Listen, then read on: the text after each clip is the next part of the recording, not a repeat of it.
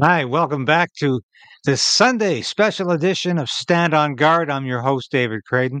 So glad you could join me. And we're going to be talking about a very important event that happens every year about this time.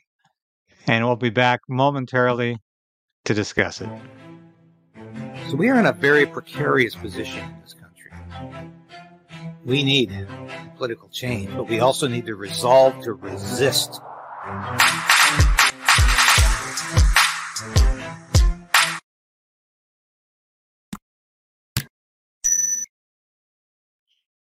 Yes, as Sasha, my cat, demonstrates, please ring that bell.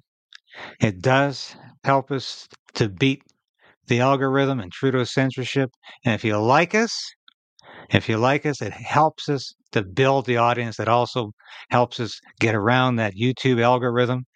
But believe me, this all helps. I know there's some people out there saying it doesn't matter. You can ring the bell and you can, all you need to do is subscribe, but it does help to like and ring the bell.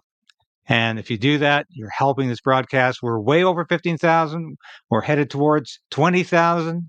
Hopefully in another month or so. That's we are going as far as we can because I think this station is important. So thanks for supporting it. And have a look to make sure you have subscribed because YouTube has a habit of unsubscribing people. I've, I've heard this from other folks who are doing the same thing. So please eh, subscribe if you haven't and just make sure you are subscribed because that drives the numbers. The more subscribers, the bigger the audience, and the more YouTube is forced to acknowledge the importance, of the validity of the station. So we thank you for your support. So, what are we talking about today? Well, it's Sunday what's happening? Everybody's gathering in Davos, Switzerland right now. And what happens in Davos, Switzerland this time of year? Great time of year, eh? January. People tend to ignore things right after the new year. This is when the World Economic Forum gets together and decides to talk crap. They do it every year. And I don't know how many members of our Canadian Trudeau government are going to be visiting. But I do know there's some very important items on the agenda, including a plan for the World Health Organization to take over your rights by declaring a health emergency. Is this being engineered by the World Economic Forum, by the WEF? Of course, they're in cahoots. Of course, they're colluding on this just like they did over the COVID 19 pandemic. They were, they were using like forces, like minds, and like ideology to use the crisis. Let's remember what Justin Trudeau said during the COVID pandemic. Believes that a strong, coordinated response across the world and across sectors is essential.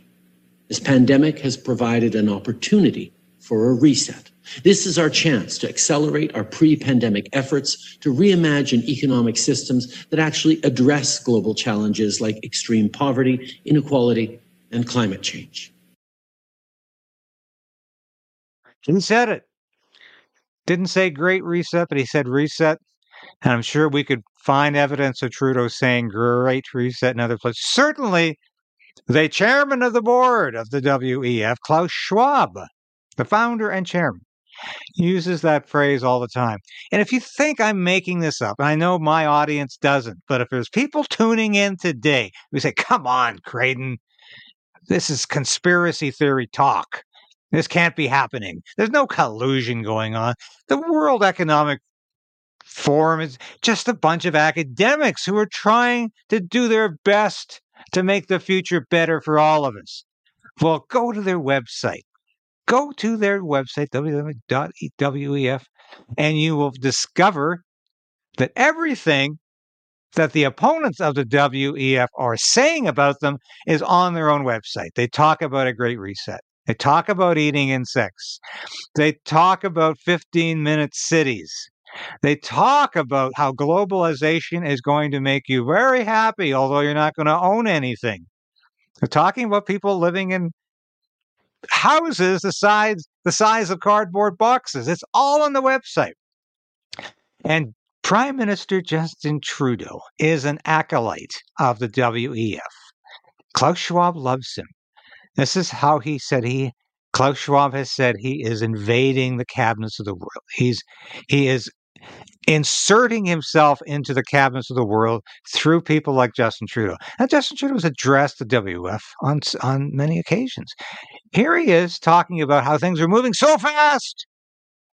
We need big government, globalist government, to manage things. Think about it. The pace of change has never been this fast, yet it'll never be this slow again. There's enormous opportunity and enormous potential in that realization.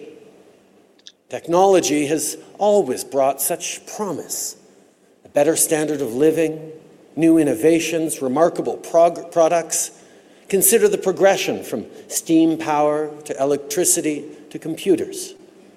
But it also brings dramatic shifts in our social, economic, and political cultures.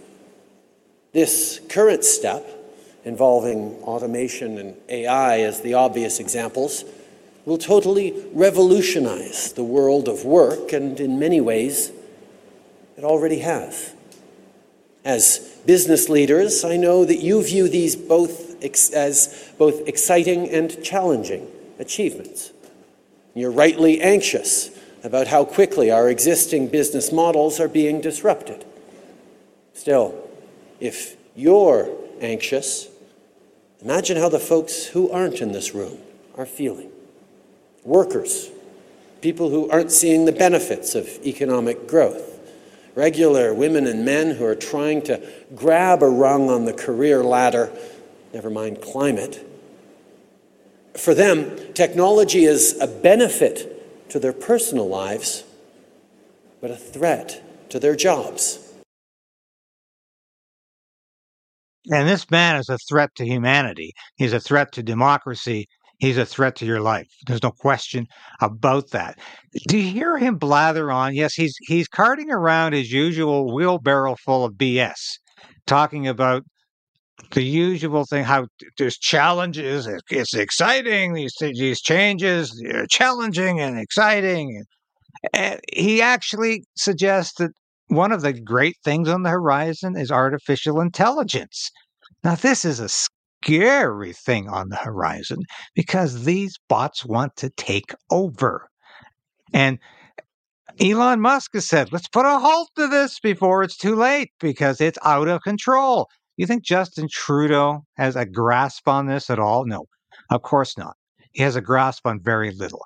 But he has become a talking head for the WEF. There he is, addressing them all, addressing the elites of the world who come there to find out how the globalist agenda is going to subsume all of the national agenda around the world.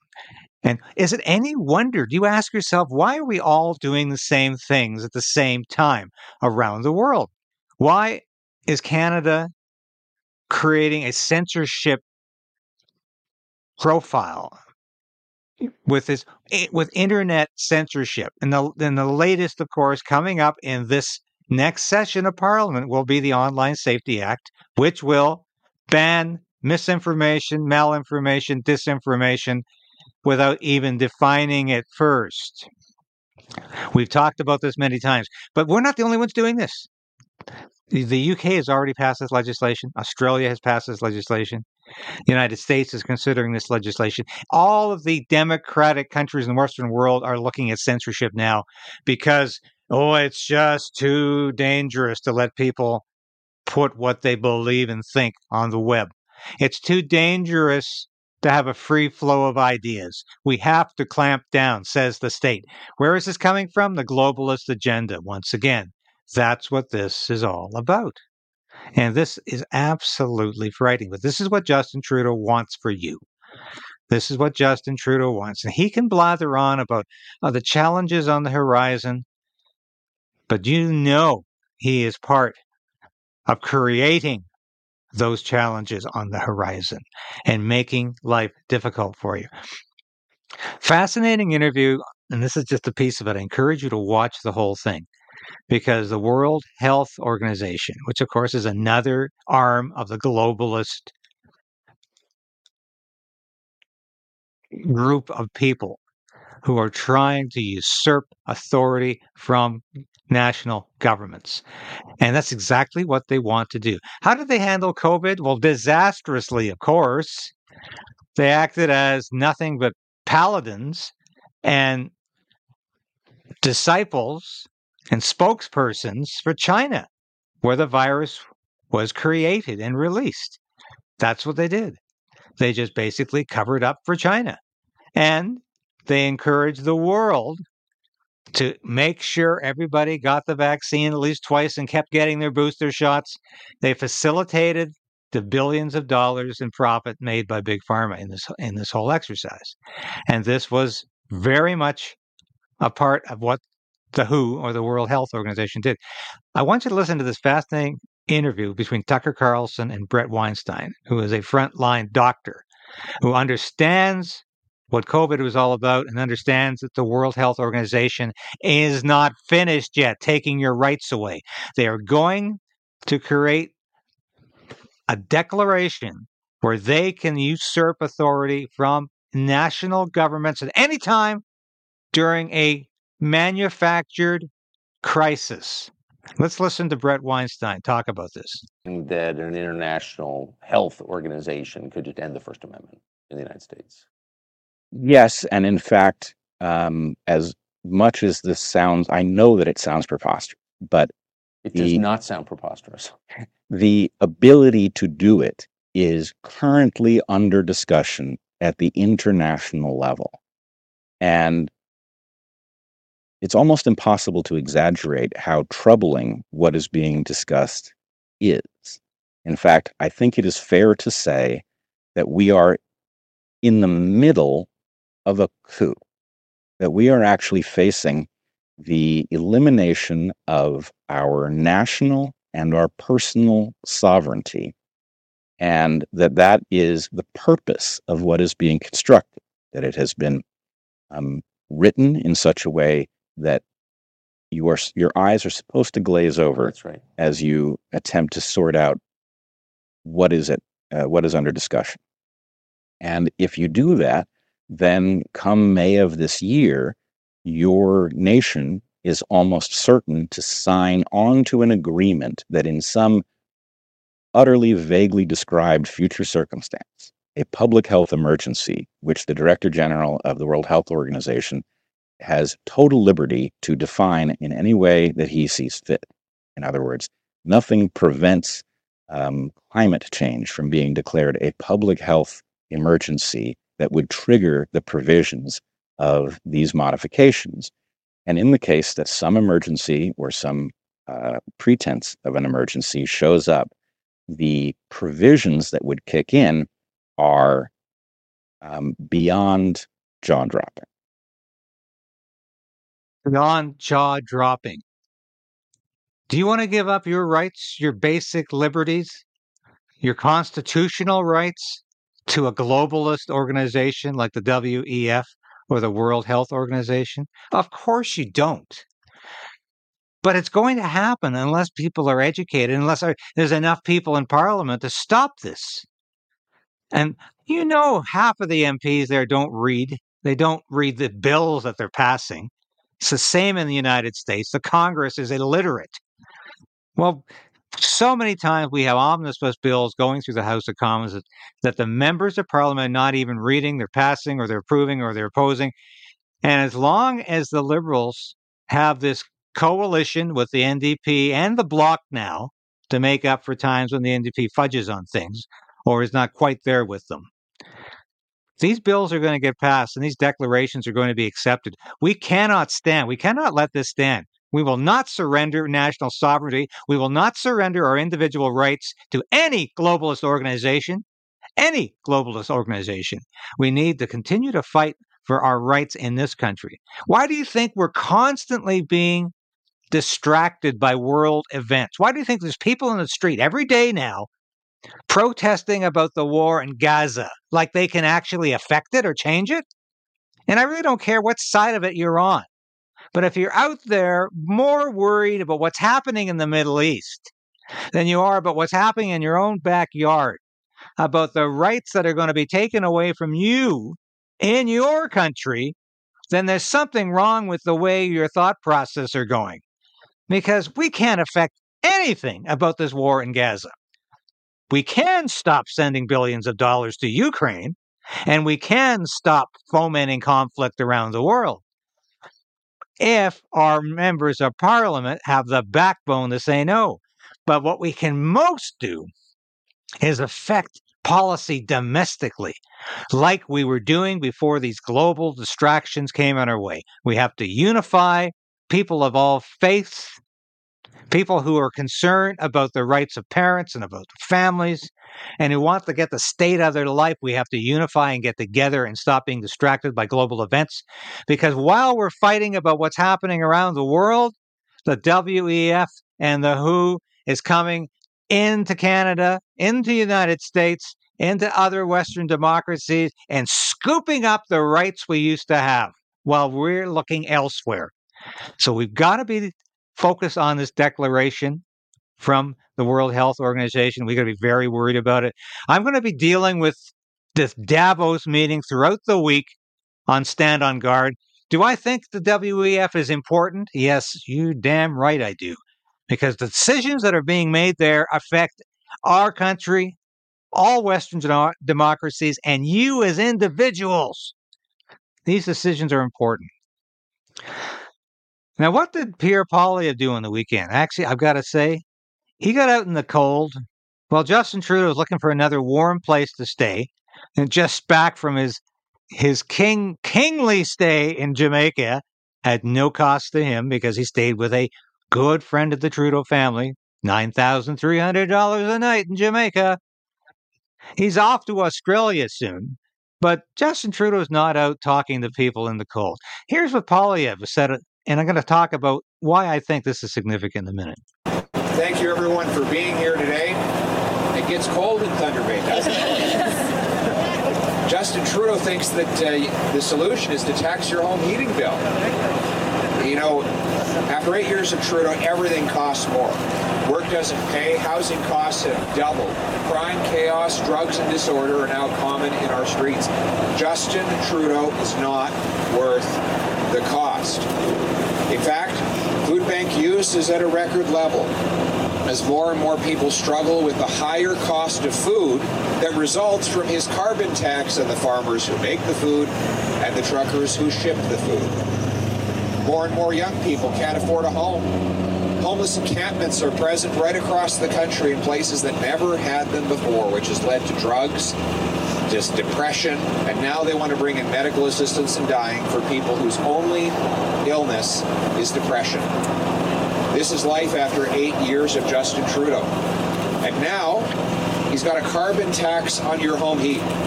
Now, because of his Atlantic Canadian MPs rose up in protest, he brought in a pause, but only for some people in some regions where his poll numbers were plummeting and his caucus was revolting. But I believe that every single Canadian family needs to be able to heat their home.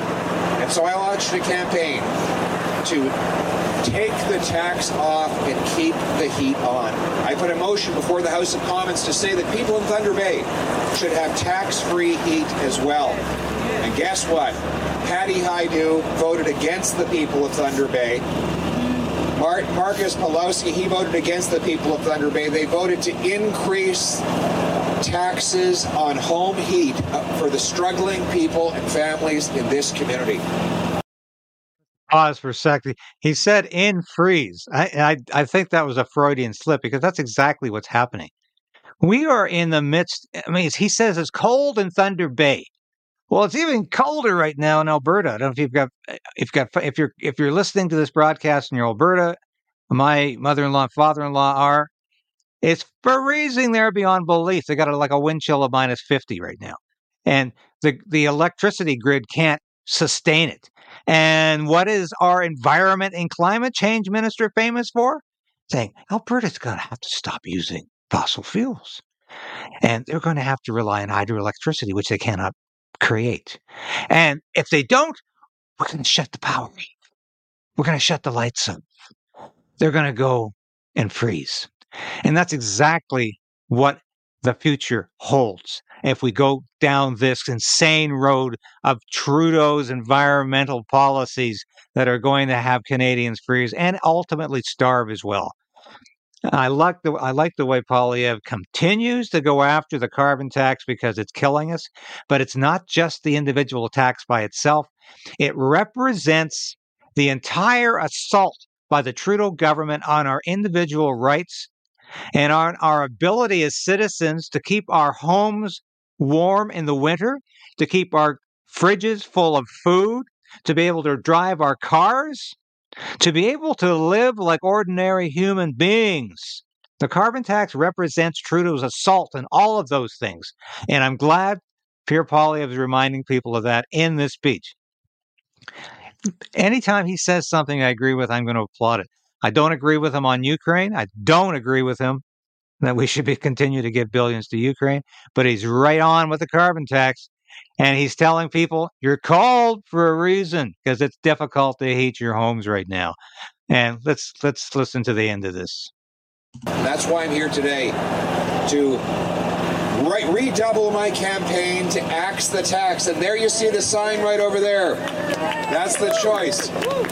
That's the choice in the carbon tax election. Either it will be Pierre Poilievre and the common sense conservatives who will axe the tax, or Justin Trudeau, Patty Hajdu, and Powlowski who will hike the tax on your heat, your gas, and your groceries. That is the choice in the next election. Either you will have a costly coalition of the Liberals and NDP who tax your food, punish your work, take your money, and try to ban your hunting rifle while unleashing crime and chaos in your community, or a common sense conservative government led by Pierre Poilievre that will axe the tax, reward your work, punish criminals while respecting law abiding hunters and sport shooters. That is the choice. You know what choice you're going to make? We're going to vote for common sense conservatives who will axe the tax, and we invite all the people of Northern Ontario, of all the country, to join together in this common sense message. Happy New Year, everyone. May 2024 be a year of common sense and low taxes.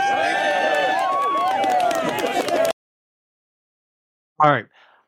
That's not a paid political announcement. I think what he's saying is important because we need the next election to be about common sense versus woke.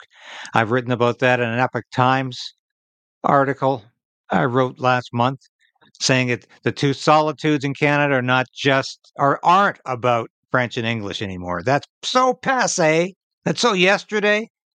The two solitudes in this country are those who believe in common sense values. That includes conservatives, small c conservatives, large c conservatives, and libertarians, and people who vote for the People's Party of Canada.